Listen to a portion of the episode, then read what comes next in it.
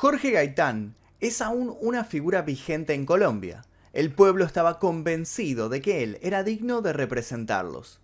Fue un líder de los campesinos, de los desposeídos, y había venido a este mundo para desafiar a la oligarquía y quitarle todos sus privilegios.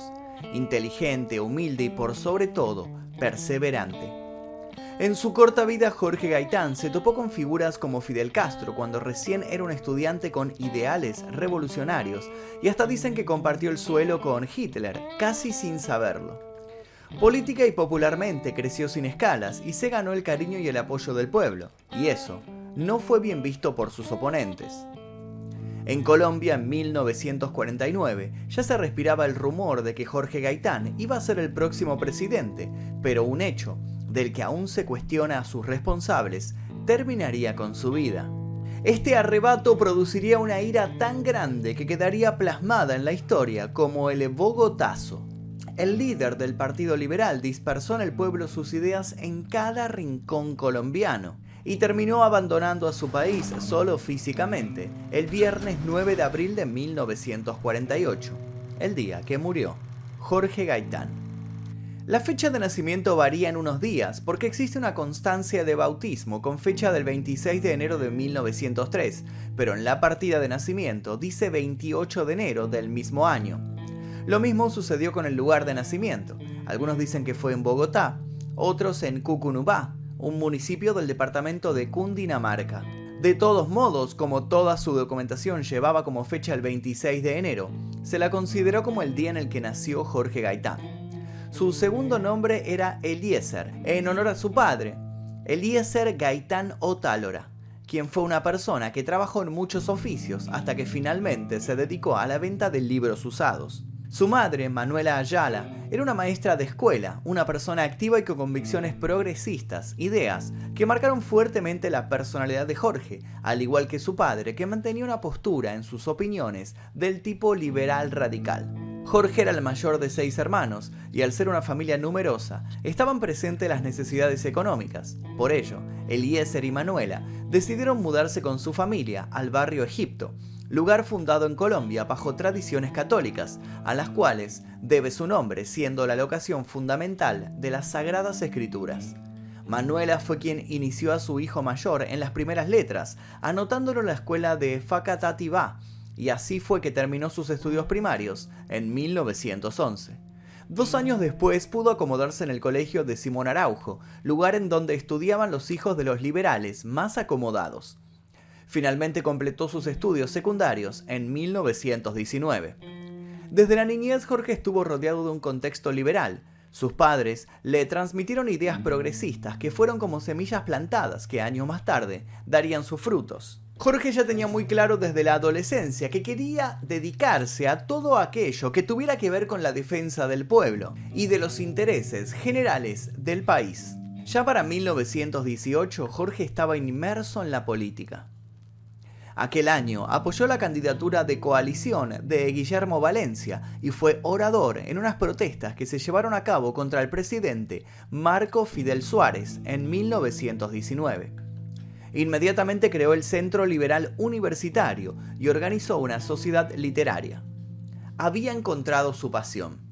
Convencido de que este era el camino, Jorge se inscribió en la Universidad Nacional de Colombia en la carrera de Derecho y Ciencias Políticas y para 1924 ya había recibido su doctorado con su tesis Las ideas socialistas en Colombia. Jorge dejó muy en claro el camino que iba a seguir se asumió como socialista interesándose en las ideas marxistas. Jorge estaba inmerso en la política desde los 18 años. Fue elegido para participar en la Asamblea de Cundinamarca en 1924, pero pese a que fue tenido en cuenta en varios grupos, su desempeño como abogado se vio marcado y delimitado por su condición social. No tenía los medios económicos para avanzar pero la vida estaba a punto de premiarlo. Gracias a su voluntad y gran capacidad fue reconocido en el ambiente. Con mucho esfuerzo logró ahorrar dinero y junto al apoyo de su hermano Manuel José Gaitán viajó a Italia en 1926. Allí adelantó su doctorado en la Real Universidad de Roma y en 1927 se graduó magna cum laude, o sea, con grandes honores, con su tesis El criterio positivo de la premeditación. De su viaje a Italia se trajo el reconocimiento de su tesis que le provocaba gran orgullo, y además algo sumamente importante para él, la influencia de Benito Mussolini, respecto de la manera de organizar al pueblo y de sus oratorias exacerbadas. En 1928 volvió a Colombia y realmente volvió con todo. Los grupos veían en él una capacidad de liderazgo y fue elegido representante de la Cámara en marzo, por lo que tres meses después encabezó varias manifestaciones contra la corrupción administrativa. Para fines de 1928, visitó la zona bananera y estuvo indagando acerca de una masacre de trabajadores de la United Fruit y años después Gabriel García Márquez lo plasmaría en su novela Cien años de soledad. Jorge denunció aquellos graves hechos y abrió un debate contra el entonces gobierno de Miguel Abadía Méndez, como consecuencia, las autoridades debieron hacerse cargo. No solo logró liberar a muchos de los trabajadores, sino que también logró que indemnizaran a las familias de los caídos. La gente por esta intervención le otorgó el título de Tribunal del Pueblo. Por otro lado, todo este debate de las bananeras le sirvió para terminar de configurar su figura como líder popular. Comenzó la década del 30 y Gaitán logró afianzarse en varios ámbitos. Con los liberales al poder en 1931, Jorge fue elegido presidente de la Cámara de Representantes, además de presidente de la Dirección Nacional Liberal, y segundo designado de presidencia. Como broche de oro a fines de ese año, se convirtió en rector de la Universidad Libre. En 1933, Gaitán fundó la UNIR, Unión Nacional de Izquierda Revolucionaria, un movimiento político con influencia de la clase campesina. El partido clamaba por un cambio revolucionario de la economía capitalista y del Estado colombiano en sí, con lineamientos marxistas, radicales y nacionalistas. Era muy común que lo compararan con Mussolini, y a él eso no le disgustaba. Su viaje a Roma lo había dejado obnubilado de todos modos, este no llegó a ser un partido que atrajera a las masas. En esta posición, donde ya la toma de decisiones estaba completamente en sus manos, Jorge realizó propuestas y cambios, cambios de los cuales algunos ciudadanos no estaban de acuerdo. El partido también sufrió sus bajas, como sucedió el 4 de febrero de 1934, cuando en una manifestación de campesinos uniristas, liderada por Gaitán, fue baleada por la Guardia de Cundinamarca. Seis meses después, otra masacre se desató en Ibagué, con un saldo importante de muertos. La idea del UNIR era estimular la militancia individual y el compromiso de sus miembros. Incluso, al comienzo se habló de la aplicación de una rigurosa disciplina, con prácticas gimnásticas como fundamento de preparación militar. Gaitán realmente estaba revolucionando la política. La acción de la UNIR estaba abocada a la reforma agraria y la organización de cooperativas campesinas y en donde hubiera menos protagonismo del presidente. Algo muy difícil de llevar a cabo. Como consecuencia, las represiones sufridas en el campo y las acusaciones de la prensa de procomunismo produjeron que la UNIR se disolviera en 1935. En 1936 Gaitán se casó con Doña Amparo Jaramillo, y el 8 de junio asumió como alcalde de Bogotá.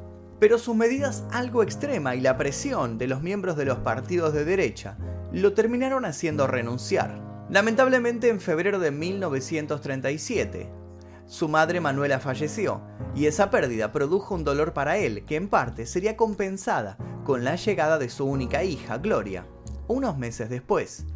En 1939 fue elegido magistrado de la Corte Suprema de Justicia y al año siguiente, ministro de Educación.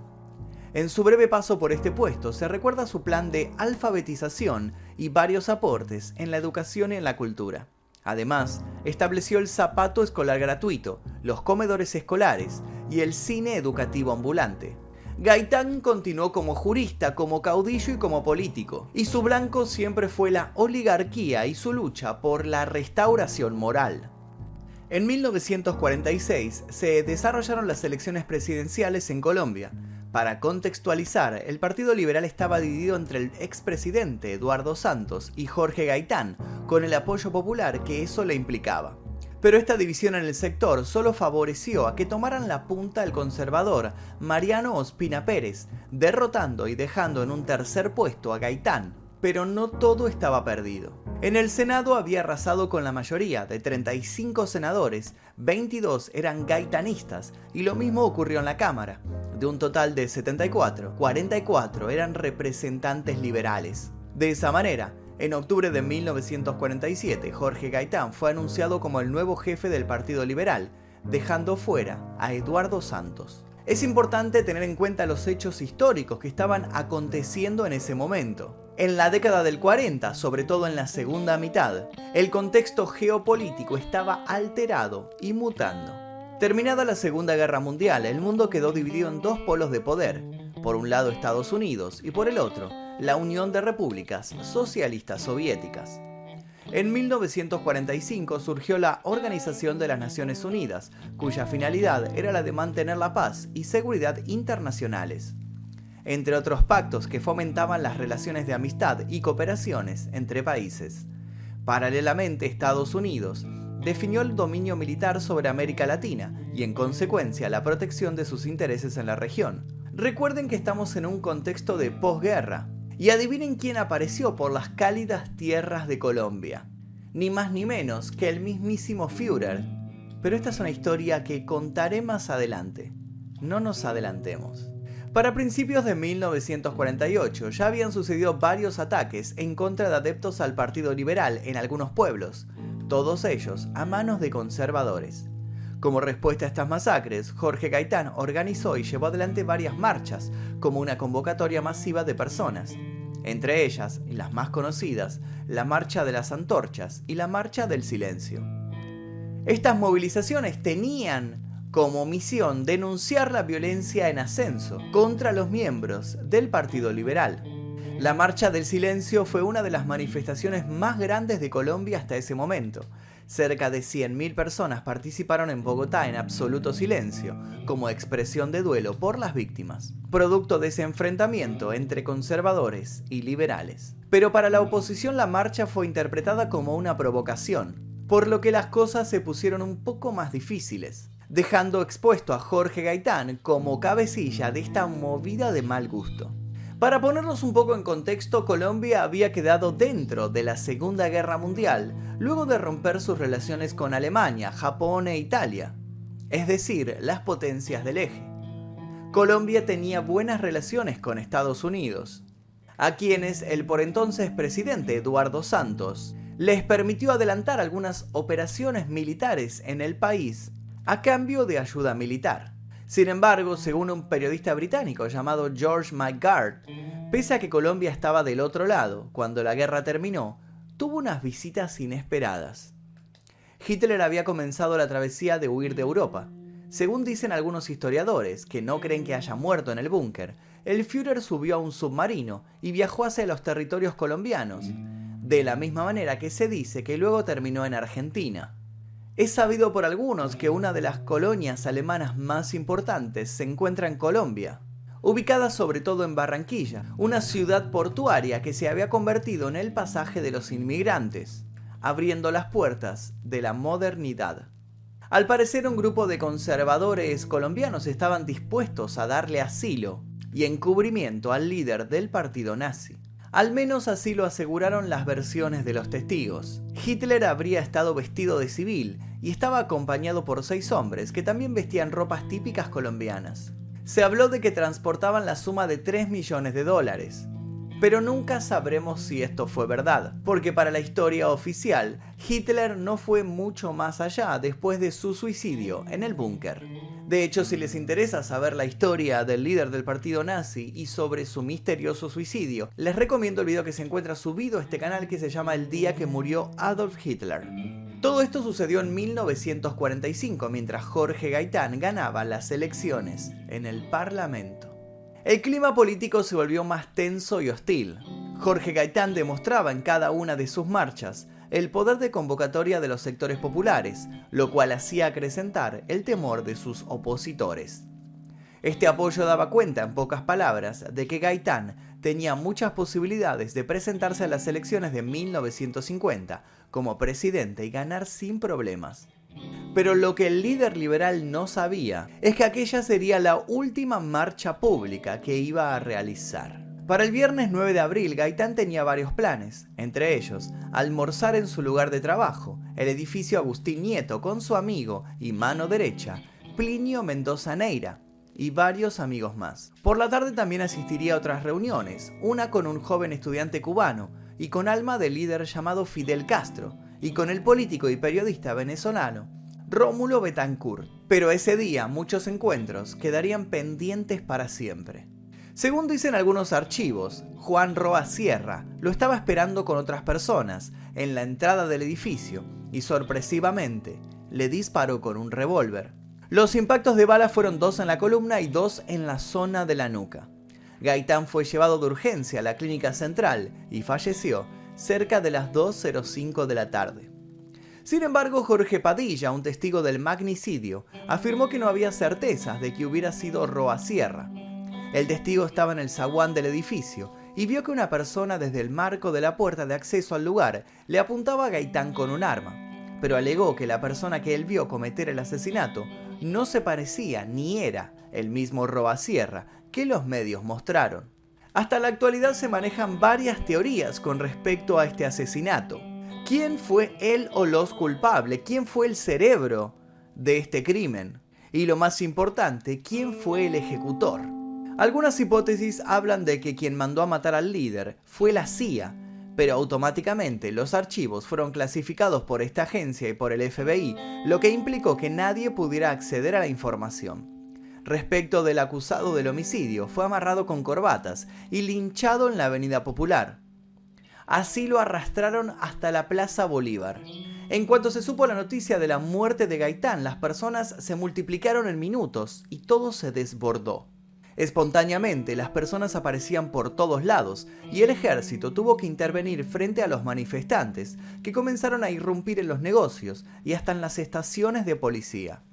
Las autoridades policiales aguardaban las órdenes de cómo proceder, mientras los jefes liberales exigían reunirse con el presidente Mariano Ospina Pérez francotiradores, la defensa del Palacio de la Carrera y la Guardia Presidencial hacían lo posible para que la multitud no entrara al palacio, ya sin municiones disponibles. Una escena muy recordada y épica fue cuando aparecieron cinco tanques de guerra. Los manifestantes creyeron que estaban apoyando su reclamo y les despejaron completamente el camino. Pero pasado un momento, los tanques se giraron y comenzaron a disparar masacraron a 300 personas, incluido el coronel que los comandaba. Efectivamente, el magnicidio de Jorge Gaitán provocó una reacción popular tan violenta, agudizada por la represión por parte del gobierno, que es recordada como el Bogotazo. Se destruyeron más de 140 edificaciones céntricas, se incendiaron autos, colectivos y casas. En cuanto a las víctimas, los números se actualizaron hace poco tiempo. Si bien esto comenzó a nivel local en Bogotá, como un eco o efecto dominó, la violencia llegó a replicarse en todo el territorio colombiano, dejando un saldo total de más de 2.000 personas muertas. Lo que sucedió fue que esa ebullición repleta de terror quedó arraigada en los sectores populares, quienes de alguna manera buscaban vengar la muerte de su líder Gaitán. Fue por ello que el periodo sucedido luego de su homicidio se conoce como la violencia, en donde los enfrentamientos bipartidistas fueron toda una constante. El Bogotazo, según muchos historiadores, sería el punto de inflexión que habría logrado el resurgir de los guerrilleros en Colombia. Jorge Gaitán hoy sigue vivo en el pueblo colombiano. Actualmente incluso su foto la lleva el billete de mil pesos colombianos y se realizan marchas de antorchas en las fechas de conmemoración de su muerte. Como una vez afirmó el mismo Jorge, yo no soy un hombre, soy un pueblo, y el pueblo es superior a sus dirigentes. Así como quiso demostrar y llevar adelante la bandera de sus ideales, en un contexto social y geopolítico muy alborotado, que terminó costándole la vida. En cuanto a sus restos, los familiares se negaron a que formaran parte de un cementerio. Estaban indignados y convencidos de que la muerte de Gaitán había sido un complot de los conservadores en complicidad de otros jefes liberales. En 1988, trasladaron los restos al patio de la Tierra, en donde su cuerpo descansa de pie, mientras que su cerebro y corazón están en el catálogo del museo, junto a un molde de su rostro en yeso tomado momentos después de su muerte. En su lápida el símbolo del infinito denotan que sus ideales y su legado perdurarán para siempre. Y hasta aquí la historia de Jorge Gaitán, espero que les haya interesado, me la pidieron muchísimo, así que espero que les haya gustado el documental que armamos. Los invito a dejar sugerencias para posibles futuros videos aquí debajo, les dejo un par de recomendaciones aquí para que sigan haciendo maratón. Sin nada más que decir, me despido. Mi nombre es Magnus Mephisto y esto fue El Día Que...